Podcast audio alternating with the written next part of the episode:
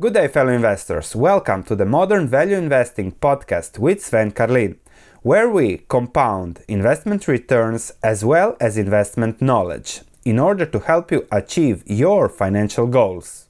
Good day, fellow investors. We analyzed Nike in June, discussed the valuations, the risk, rewards. A lot of questions came from Adidas. And as I'm going to research, and we already pulled the data, I said, okay, let's analyze and compare the two stocks.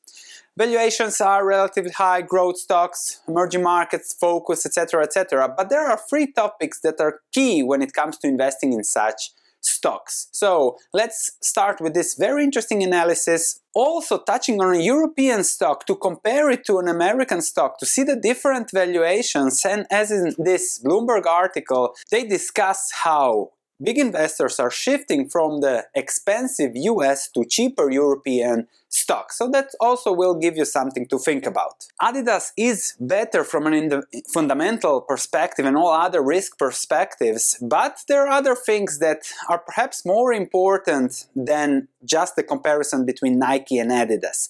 And those are that these are growth stocks where a certain rate of future growth, long-term growth, 5 to 7% is already priced in. If that growth doesn't happen, then you're in trouble as a shareholder because valuations are high. So the question is, do fundamentals matter at all? And then there is also the discrepancy between the American company financial engineering pushing the stock price higher, stock options with Nike, and the more conservative European style managed company. Very, very interesting. A lot to learn and to understand about businesses. So let's start.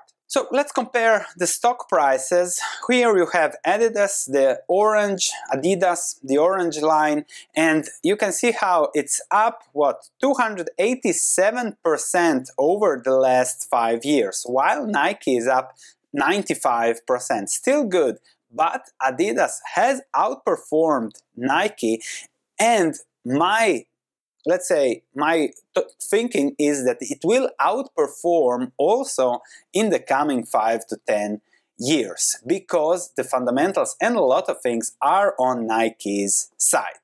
Why did Adidas outperform Nike that much? Well, these are net profit margins. The blue net profit margin, and here you see the trend line over the last 10 years, is Nike's. So Nike went from double-digit profit margins to lower profit margins, closer to 6%, a little bit higher 2019. At the same moment in time, Adidas, the orange one, went from low single-digit margins, 4%, below 4%, to 8%, which is even higher than Nike's. And this is what created the discrepancy in the stock prices because Adidas's earnings quadrupled, quintupled, while Nike's remained closer to the growth line and even declined in respect to net profit margins. Let's first make a sector analysis, then go to the fundamental comparison, and then also discuss the investment conclusion. So, sector analysis we had about 80% of the global store fleet closed, more than 70% in April due to COVID. However, that turned and we are already at 92% of the global store fleet, open at the end of July. That's very positive for business, which means it's likely that sooner or later it will be business as usual, usual for the companies from a sector analysis. Also, online e-commerce for the businesses really exploded. We have 93% higher for Adidas in Q2. So huge online boost. So as customers get used to buy more online, that's also a benefit probably for companies if they can hi have higher margins. But also, retail is extremely important because North America sales for Adidas fell 37% despite triple digit e-com growth.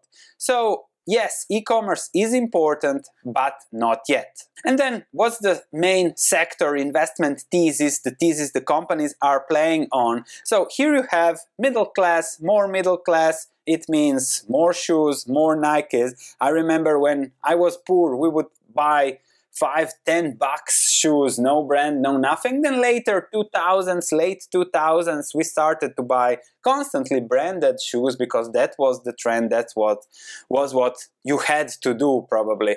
But much more sales as Croatia emerged economically and there was I living for. As we are now at 3 point something, 3.5 billion people in the middle class, as that grows to 5.5 billion in 2030, so over 10 years, that's 2 billion more customers for the companies. That's probably double the market, especially as the trends health trends grow. So that's 5 to 7% growth for the companies just from market growth, and that's what they are playing on. That's the main investment thesis for both companies. But there is one risk that I have found, and that's very, very curious. UBS made a research on TikTok.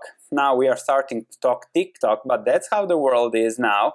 And they looked at likes, and these new brands, Pretty Little Thing, Shine, Gymshark, Fashion Nova, each one of these brands had more likes on TikTok than Adidas, Lululemon, Skechers, and Nike combined. So yes, it can so it can be a risk that the trends are shifting towards new things as those are let's say more flexible in the internet world. Something to watch because if the growth the expected growth that's here 5 to 7% for the market isn't 5 to 7% is let's say 2 to 3% over 10 years that will have a huge impact on stock prices because the fundamentals now, the stock price, is pricing in high single digit growth, not low single digit growth. And that's also the risk for the investors. Something to keep in mind.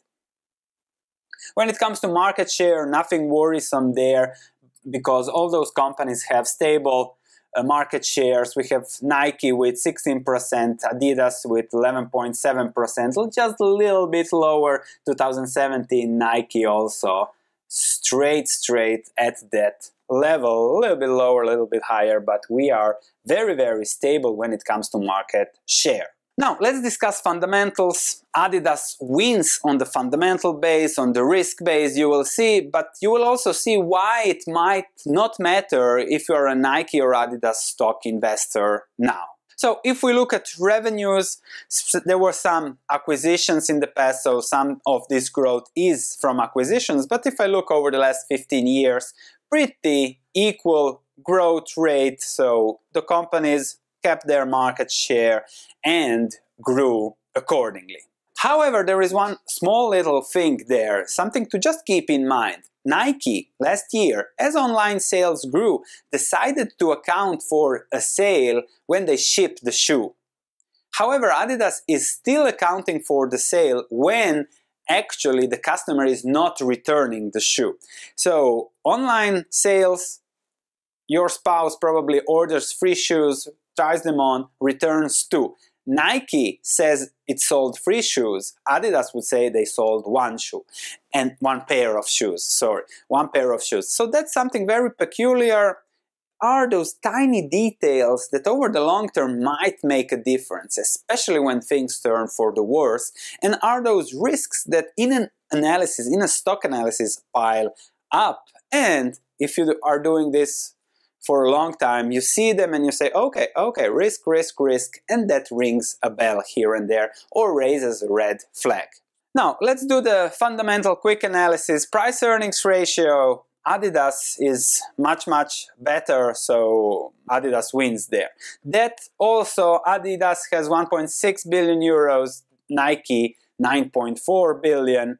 And on top of everything, there is also something else that again a peculiarity with these businesses. So one billion deal for Cristiano, Ronaldo. And if you look here at endor- endorsements contracts, those are in total 9.3 billion already long-term endorsement contracts 1 billion per year over the next years that they already know that they have to pay in the future no matter what happens to these sport players or not in total the debt, the future liabilities end up to 9, 35 billions, which is significant, especially as the long-term debt was much, much smaller just a year ago. So that's again something to think about and see as a bell of risk, a ringing risk bell, just to watch carefully over time. Because nice Nike was also a very low debt business like Adidas, and now it's a, a little bit higher. But if Adidas also takes 10 billion in debt and pays dividends, does buybacks, then the stock will also outperform. That's the financial engineering that we are discussing and always having to keep an eye on. When it comes to investment returns, if you look at the price earnings ratios, Adidas 26, 100 divided by 26, the return, the fundamental return is 3.84%, for Nike is 2.32%. But if we assume equal growth, equal market growth for the companies of 5%, attach that growth onto the above returns, we have returns that are expected to be at 8% and 7.42%.